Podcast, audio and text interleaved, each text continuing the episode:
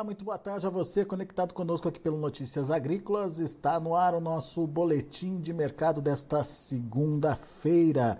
Olhando para as negociações lá na bolsa em Chicago, dá para dizer que foi um dia morno, quase frio para a movimentação da soja lá em Chicago, mas com algumas considerações importantes aí do mercado diante de coisas novas que andaram aparecendo. A gente tem aí de novo a China de volta ao radar e temos também o clima é, ganhando relevância de novo, tanto para a colheita nos Estados Unidos quanto para o plantio aqui no Brasil. E a gente vai entender tudo isso nessa conversa com o Ronaldo Fernandes, lá da Royal Rural.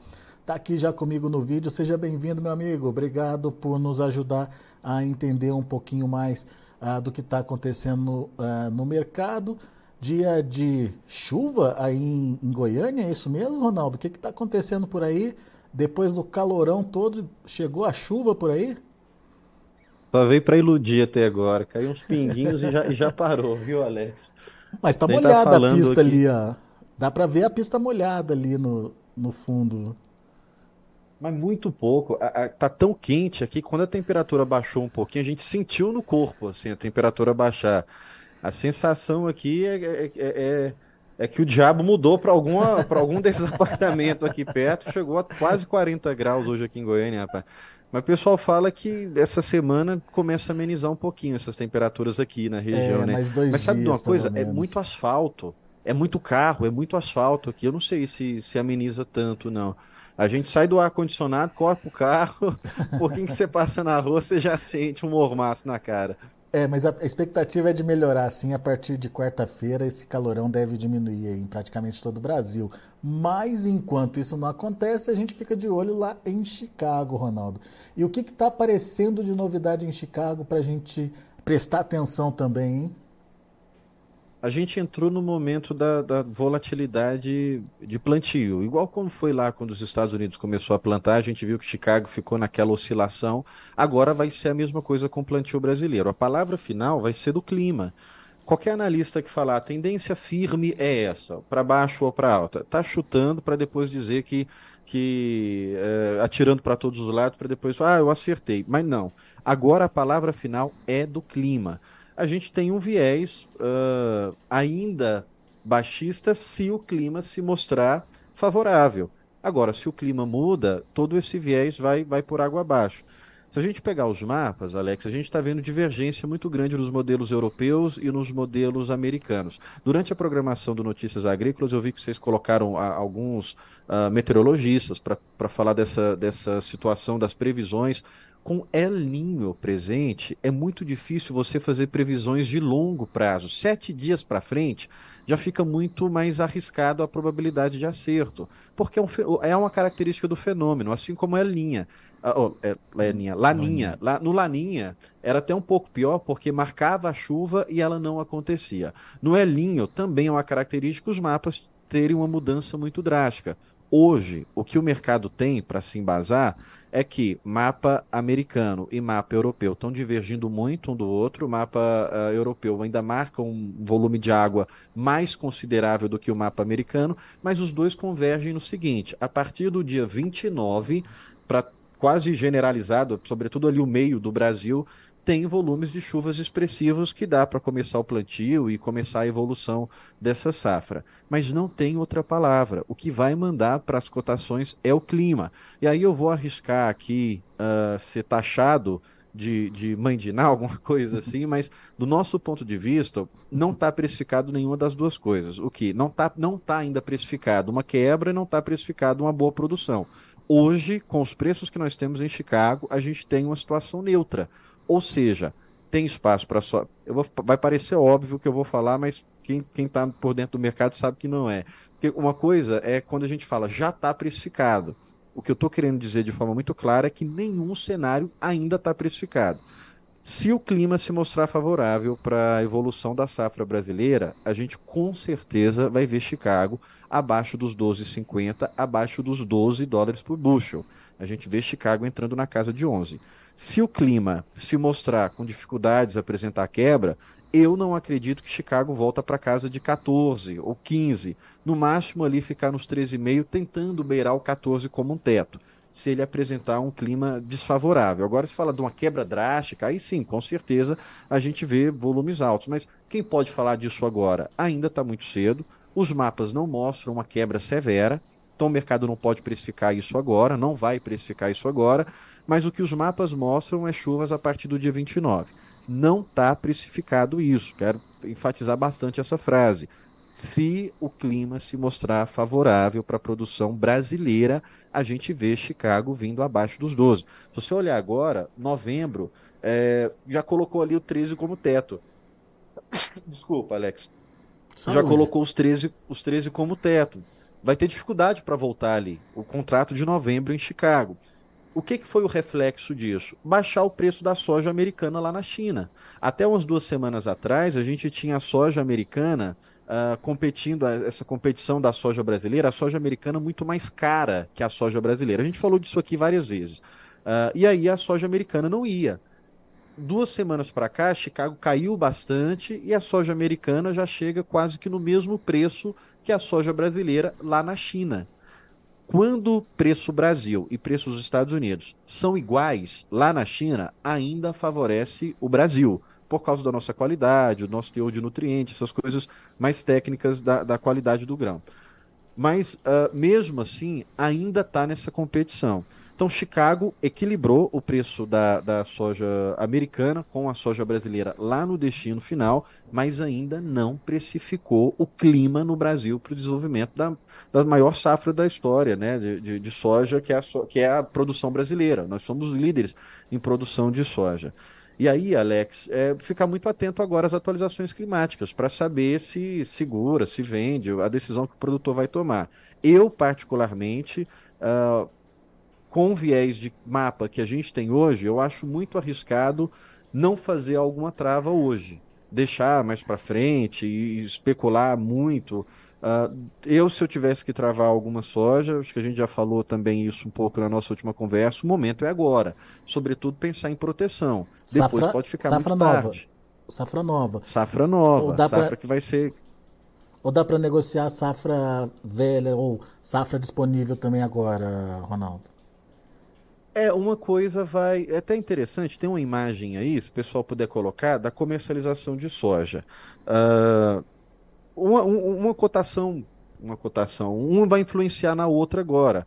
Mas, gente, é uma conta básica, uma conta de padeiro. Se a gente pegar o que a gente teve de estoque inicial, como que foi produzido esse ano, a gente ofertou para o mercado em 2023 159 milhões de toneladas, quase 150, entre o que sobrou do ano passado, mais o que foi produzido esse ano. Quase 160. Mercado brasileiro. Oi? Quase 160, né? Somando aí. Quase 160 milhões de toneladas. Uhum a, a, as exportações brasileiras elas já tomaram 85 milhões de toneladas. Isso já foi embora entre fevereiro e até a divulgação que a gente teve hoje das exportações de soja. Então, 85 milhões de toneladas já saíram do mercado. Entre o que está nomeado no line-up, o line-up está dizendo que o que já saiu, o que falta sair em setembro, mas o que já está nomeado para outubro, tem 8 milhões de toneladas de soja já fora de negociação, já comprado pela exportação. O que foi exportado de farelo e óleo tirou do mercado 19 milhões de toneladas, o nosso consumo interno também tirou cerca de 19 milhões de toneladas. Em resumo, a nossa demanda para 2023 já consumiu 133 milhões de toneladas de soja. É 83% da soja já comercializada. Só que 83% de 2023 é muito acima do que 83% de 2022. Sobra aí para o mercado ainda 25 milhões de toneladas. Com essa conta, a gente entende duas coisas. Primeira coisa, que a exportação vai levar muito mais do que os 94 milhões de toneladas, que era um consenso lá atrás, que a gente achava que o Brasil ia exportar 94 milhões de toneladas de soja. A gente já sabe que vai levar mais que isso. Segunda coisa, o que o mercado recebe como. E aí, se quiser tirar a imagem, Alex, o que o mercado internacional está fazendo de leitura da produção brasileira é, esse ano. Sobrou soja da safra passada mais do que o normal, um estoque de passagem no Brasil mais do que o normal, com uma produção mais do que o normal que vem agora é, para o plantio que vai começar agora em setembro. Então, essa é a leitura do mercado, que a gente tem muita soja guardada e vai produzir muita soja. Então, isso derruba Chicago. Vou enfatizar mais uma vez, isso não é vontade minha, eu não torço para nenhum lado, é a leitura que o mercado deve fazer. Que se uh, o clima for, for uh, favorável para a soja brasileira, a gente vê Chicago perdendo os 12 e agora ele não está não tá precificado nada ainda. Então ele está neutro, está esperando o clima para ver como é que vai acontecer. Então a soja a, velha agora, como, como a gente costuma chamar, a soja que não está que está estocada ainda, também entraria, do meu ponto de vista, como oportunidade de venda agora, antes de, dessa, desse desenvolvimento.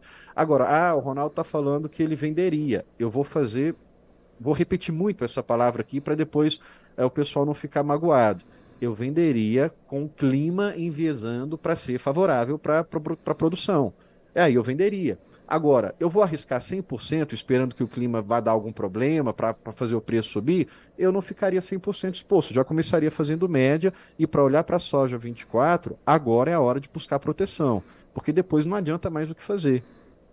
Ô, ô Ronaldo, você estava me contando antes da gente entrar no ar que tem um outro fator que vira e mexe ele aparece no mercado e hoje voltou a aparecer que coloca em dúvida a demanda chinesa, é o comportamento da economia lá na China, né? É, o que, que tem de novidade hoje e até que ponto isso pode influenciar no futuro dos preços? É, a China, a gente vem falando disso várias vezes, ela está tentando sair de uma deflação e para isso ela tem que aumentar o consumo, mas a soja ela já deixou o consumo um pouco travado problema hoje é o mercado financeiro. Agora, essas coisas, Alex, eu não acho que são tendências, não. Eu acho que elas vão vir um dia, causar um tumulto e logo o mercado volta para o seu fluxo de fundamento. A Evergrande, aquela imensa incorporadora que, uh, se a Evergrande tiver um colapso e chegar a quebrar, os países eh, ela pegou dinheiro emprestado com muitos países ali, vários países ficam, de, ficam ruins das pernas.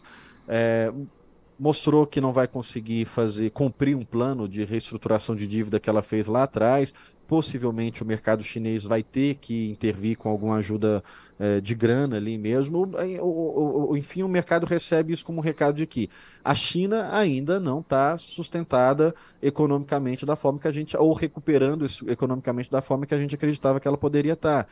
Então, pode ser que a China vai precisar ainda de mais políticas de incentivo, mais políticas para aparar, amparar essas empresas que são muito grandes e que têm um impacto global quando elas sofrem alguma coisa. Então hoje foi um reflexo um pouco disso. A gente viu uma força de alta para o dólar, a, a, soja estaria, eh, começou ali com seu movimento de baixo, mas eu acredito que isso daí vai ser muito pontual, muito turbulência do mercado financeiro. A demanda da China, ela tem se mostrado um pouco uh, estável.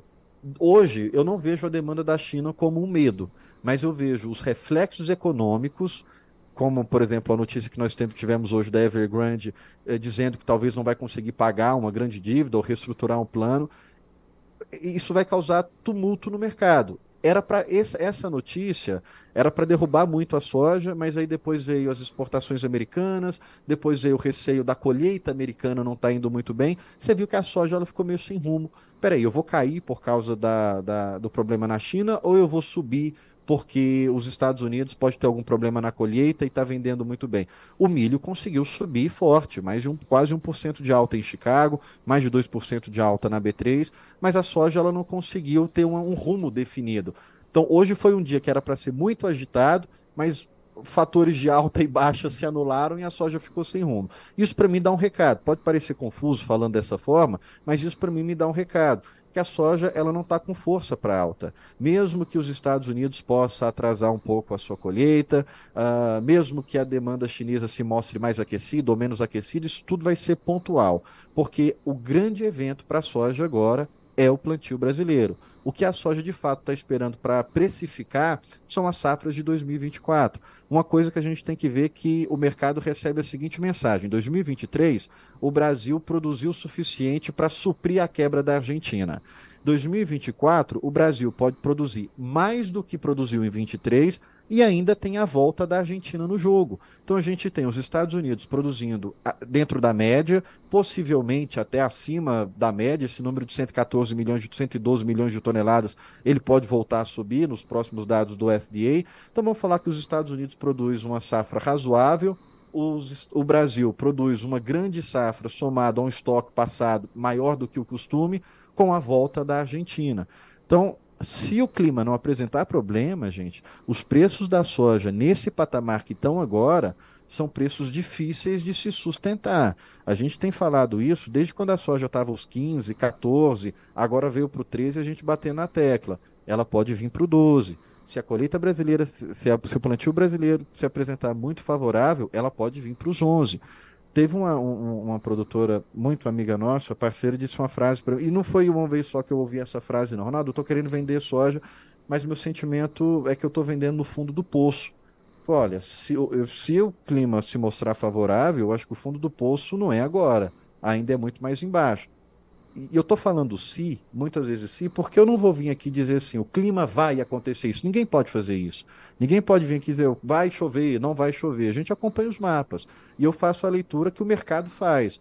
Hoje a leitura é que estoque de passagem é um pouco mais alto e o clima se apresentando favorável é uma produção maior. Isso para a soja, viu, Alex? Porque para o milho o nosso sentimento já é diferente, porque as nossas exportações estão indo muito bem o recado que se tem, a leitura do mercado, tanto o Brasil quanto os Estados Unidos, está tendo uma demanda muito boa para milho. Se a gente pegar, tanto o mercado interno americano está consumindo bastante milho lá, sobretudo as usinas de etanol, que não deixam os prêmios do milho americano cair. Então, o exportador é, ele está tendo que manter um prêmio do milho dos Estados Unidos alto, porque o mercado interno está fazendo esse prêmio. Cerca de 80% do milho nos Estados Unidos é mercado interno. É só 13% para exportação, o resto fica estoque de passagem ou perdas. Então, o mercado interno de milho americano está consumindo bem. E hoje, segunda-feira, a gente teve os dados das exportações americanas mostrando que as exportações também estão indo bem. Então, a gente está tendo bom apetite para milho americano e um, e um imenso apetite para o milho brasileiro. Só hoje a gente mandou mais de 6 milhões de toneladas embora. Se a gente for continuar nesse ritmo de exportação para fechar o setembro, muito provável setembro a gente fechar com quase 10 milhões de toneladas de milho exportado.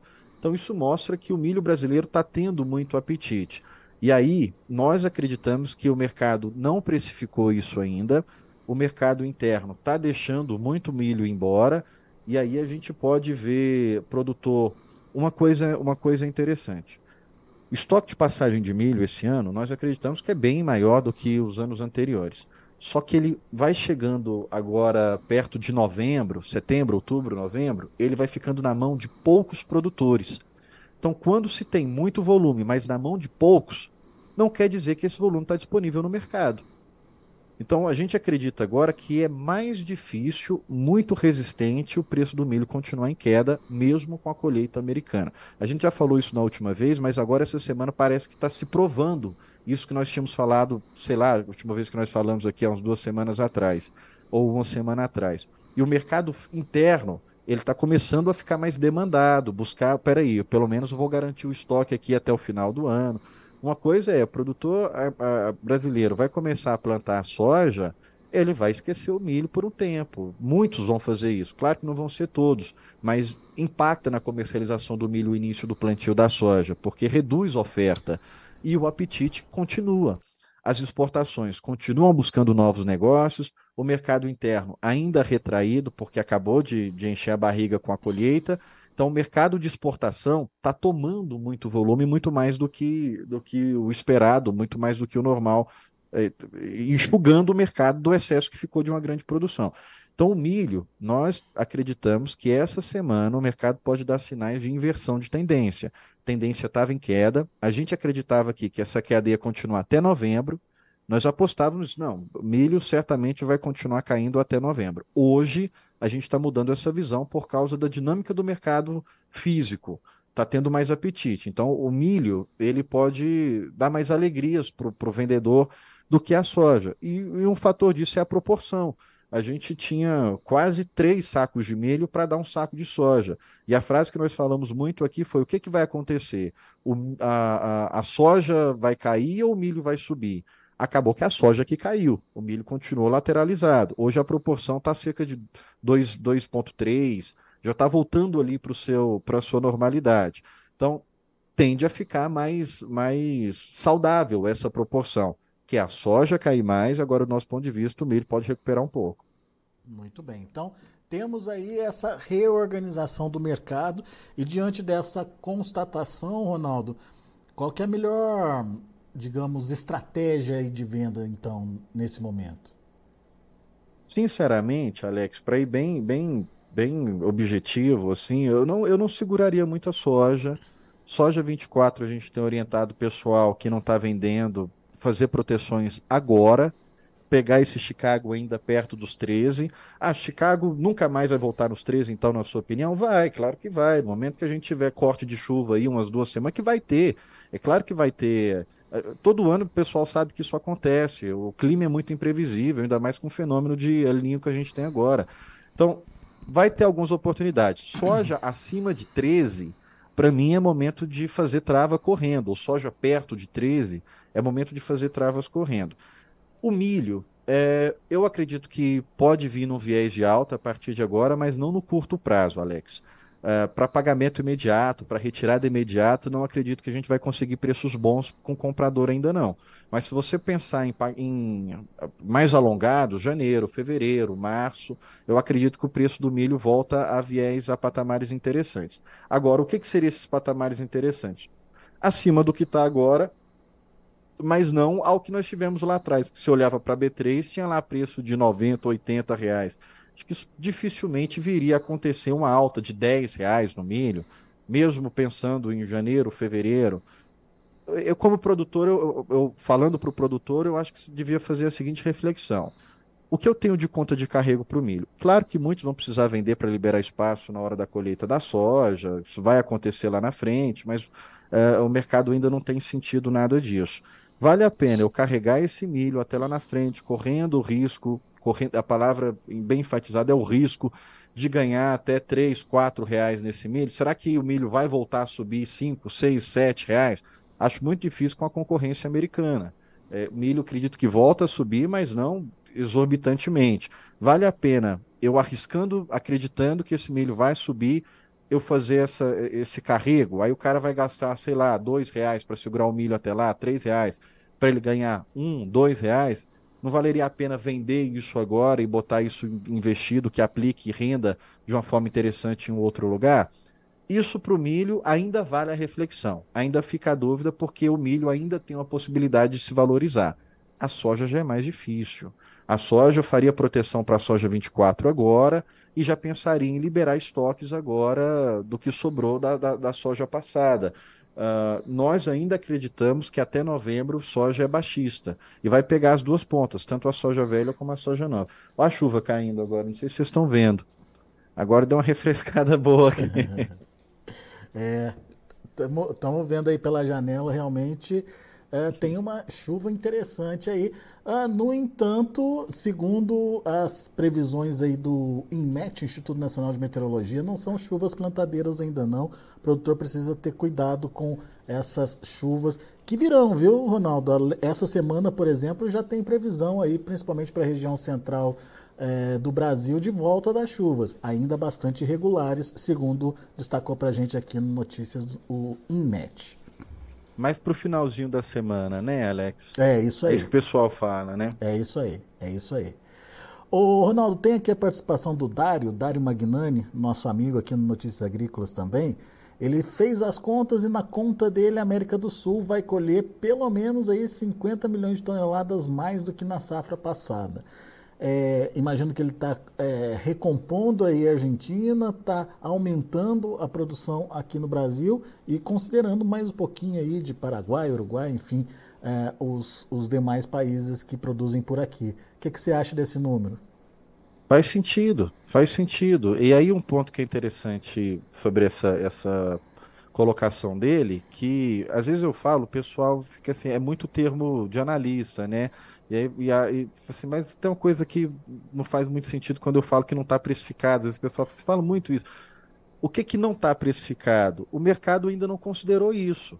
Não está considerado ainda essa produção a mais na América Latina. Ou seja, tem espaço para mais baixa. Quando que o mercado vai precificar isso? Na hora que o clima comprovar esse valor.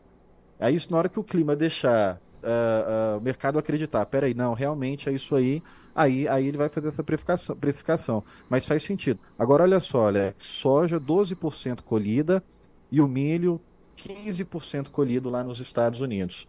Então, assim, as chuvas não atrasaram tanto conforme o mercado acreditava, né? Vamos ver na hora que vai ser a reabertura. É, exatamente. Ah, tem mais participação aqui é, da Clara Guerreiro. Ronaldo, não consegui ver a live toda, mas qual sua visão para o mercado de óleo de soja?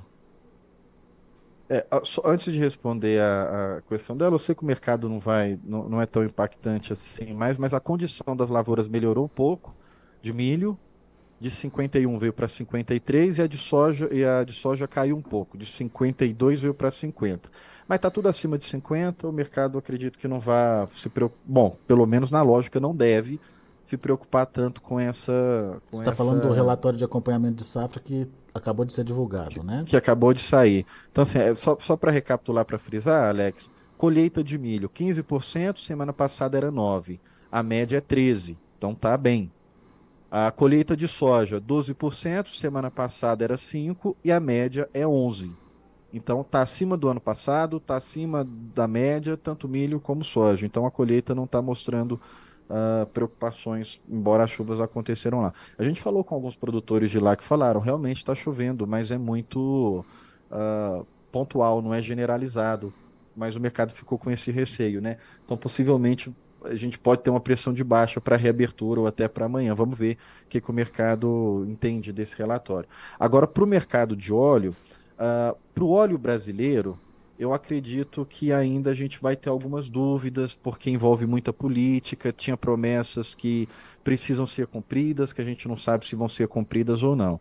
Agora, para o mercado americano de óleo, eu acredito que já está precificado um aumento da, da demanda por lá. Então, você vê que nos relatórios do FDA, quando eles precisam baixar a produção, eles não mexem muito no mercado interno mais, porque tem uma demanda considerável para biodiesel e para diesel renovável, que é novidade no mercado americano.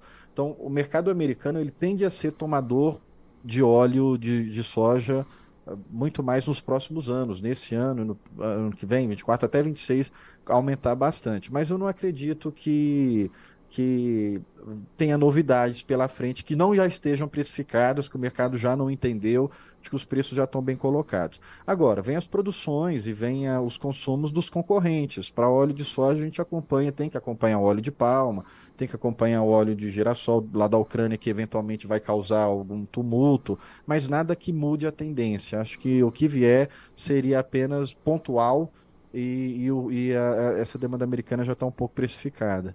Legal. Muito bom.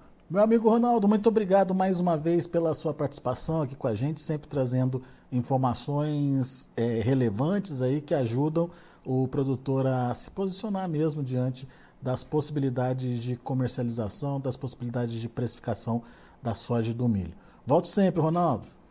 Eu que agradeço, Alex. Até a próxima. Até a próxima. E para você, internauta que participou com a gente, meu muito obrigado. Um abraço para o Dário aí, que está sempre participando com a gente. Clara, obrigado pela pergunta também. Essas perguntas sempre são importantes para fazer a gente é, entender um pouquinho do que, que é a preocupação do produtor lá na ponta vendedora.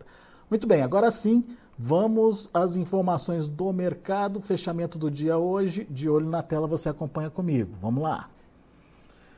A gente tem a soja novembro a 12 dólares e 97 centes por bushel, com uma alta pequena de 1,5 para janeiro 13 dólares e 15 centes por bushel, uma alta de 2 pontos para março 13 dólares e 27 centes por bushel, subindo 2 pontos mais 25, para maio 13,35, subindo 3 pontinhos, nada excepcional, mas enfim, uma finalização positiva, é, o que é até importante, segundo o Ronaldo Fernandes, lá da Royal Rural. Vamos ver o milho. Para dezembro, 4 dólares e 81 centes por bushel, 4 de alta. Para março, 4,95, 3,5 de elevação. Para maio, 5 dólares e 4 centes por bushel, 3,25 de alta. E julho, 5 dólares e 8 centes por bushel, subindo 3 pontinhos. Ah, também um desempenho mais ou menos aí do milho, sem grandes oscilações nos preços. Vamos ver o trigo. Trigo subindo um pouquinho mais, já beirando os 10 pontos. Dezembro, 5 dólares e 89 centos por bushel, subiu 9 pontos e meio. O março, 6 dólares e 15 é, centos por bushel, 9 de alta. O maio, 9 pontos de elevação também, fechando aí a 6 dólares e 32. E o julho, 6 dólares e 42 centos por bushel, uma alta de 9 pontos mais 25. São os números de hoje, já de fechamento do mercado lá na Bolsa de Chicago. A gente vai ficando por aqui. Agradeço muito a sua atenção e a sua audiência. Continue com a gente.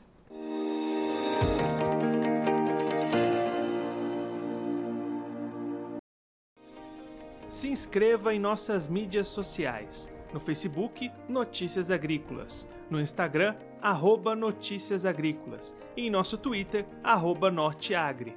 E para não perder nenhum vídeo, não se esqueça de nos acompanhar no YouTube e na Twitch, Notícias Agrícolas Oficial.